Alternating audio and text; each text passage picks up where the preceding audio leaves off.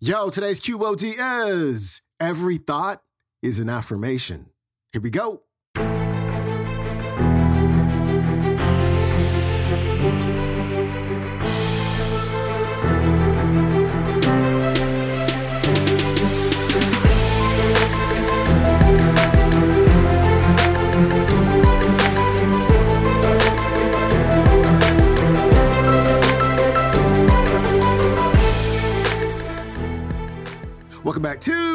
The Day Show. I'm your host, Sean Croxton of SeanCroxton.com. We got Louise Hay, back on the show. And today she's going to give some really sound advice as to how you can make these concepts, these personal growth concepts that you learn every day on the QOD show, how you can make them part of you.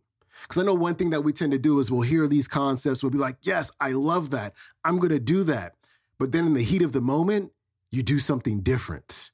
And you're like, oh my gosh, I knew better. Like, why did I do that? Now you're feeling all bad. And so Louise is going to help you to more, what's the realistically make these words, these concepts part of you. And she's also going to give you a really good tip on how you can repel and stop attracting bad drivers. Louise Hay, she's coming up.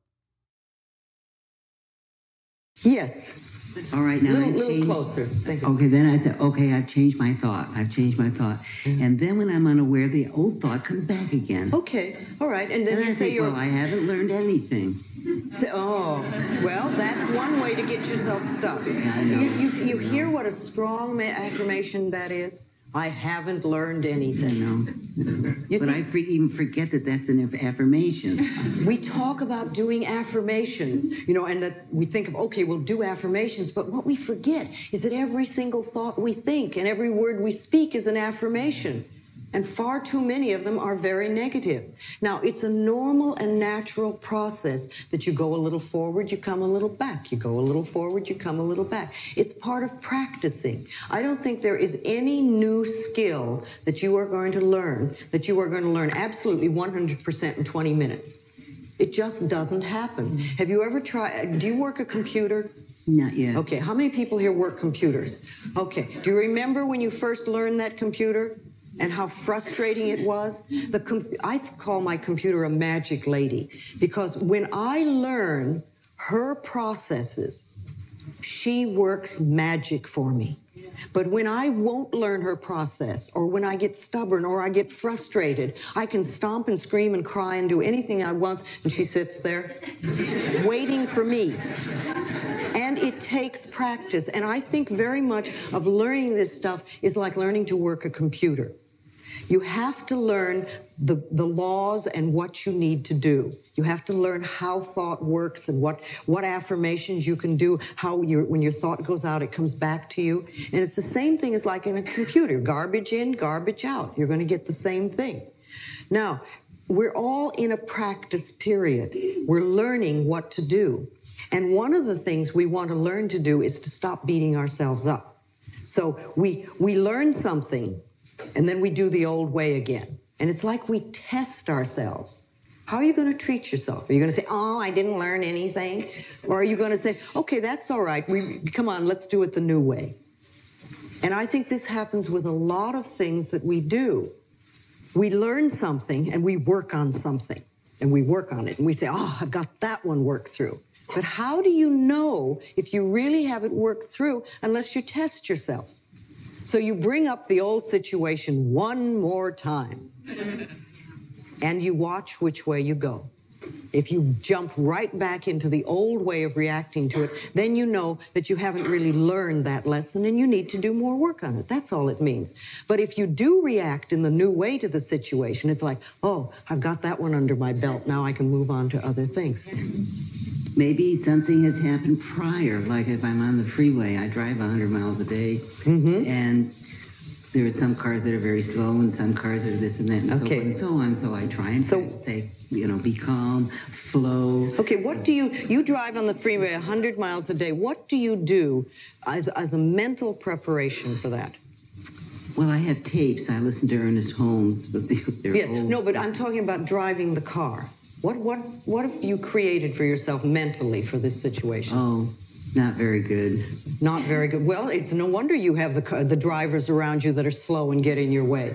You see, I long ago got over the fact that I was going to be upset or ruin my day because you can't drive. I mean, that,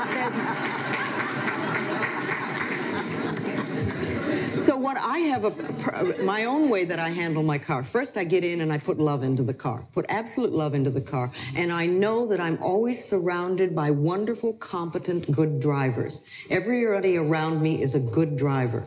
And therefore, because I don't yell and scream at people and I don't have that consciousness, I get very few poor drivers around me. They're off bothering the person who's shaking their fist. See, your car is an extension of you, and the people that are around are also extension of where you are. So I would do a little something every morning before you get in your car or as you get in your car. Put love into the car and just send love out to everybody around you on the freeway. See, every situation in our life can be treated so that it really works for us from the smallest to the biggest. And cars are a big thing. Remember, automobiles and appliances are extensions of ourselves. And when things go wrong, look at yourself. One of these days, I'm going to write a book called Heal Your Automobile. because if you really think about it, if you start thinking about the parts of the car and the parts of your own body, they absolutely go together. You can think of the last time something happened in your car and what went wrong, and just sort of connected with yourself and what was going on in your own life at that time. How do you know when you've forgiven yourself and how do you know when you've forgiven Because your life works. you see, when you really love yourself 100%, every single thing in your life is working. And if things are not working in some area of your life, whatever it is, then that's an area where you're not loving yourself as much as you could.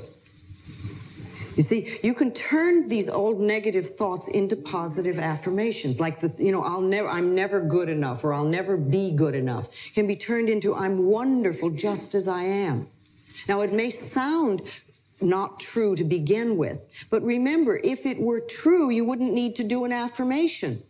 An affirmation is planting a new seed in the ground.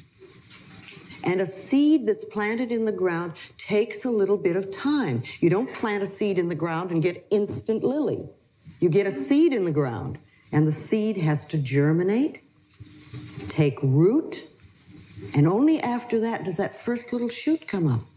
And then you have to nurture it. So it takes a little while to continue and to do them. But how much time it is, it depends on how much time you're going to give it. Now, a lot of people want to do affirmations and they will do affirmations maybe even 10 minutes in the morning, you know, which is sort of a lot. You sit down and do your affirmations for 10 minutes or you write them so many times. What are you doing the rest of the day? You leap in your car and you say, that son of a bitch?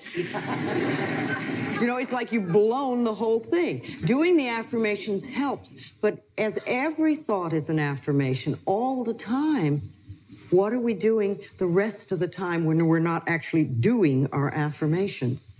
And that's the stuff we have to watch. Got to watch your thoughts. Now, when you find yourself in a negative thing, ask yourself, just step back a little bit and say, Ooh, now is this criticism? Is this resentment?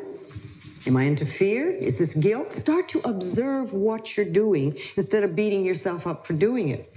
And think, okay, I don't have to do this. Now I can do this another way.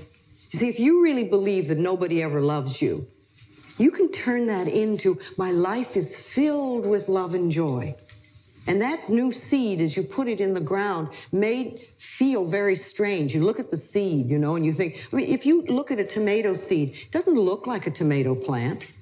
It looks like a funny little dried seed. And so is that affirmation. You know, my life is filled with love and joy. And you may even be putting it into sort of rocky soil. And you need to make a little space for it there so it can be. So then you can repeat it. But if you keep repeating it, you will change that all, all of that. And lots of times we're stuck in, again, I say this, the, the limitations of our parents We're still stuck in what they're doing. And we forget that we're grown up people now and we can choose our own things. That was Louise Hay. Her website is louisehay.com. You can check out today's entire talk on an audio program you can find at audible.com called Dissolving barriers. Hey, if you're sick and tired of the ads on the QOD show, remember you can opt out from ads. Just go to your app store, download the Stitcher app, and join Stitcher Premium. And for as little as $2.99 a month, you can listen to QOD 100% commercial free. All right, my friend, I will see you tomorrow with Mr. Ed Mylett. I'm out. Peace.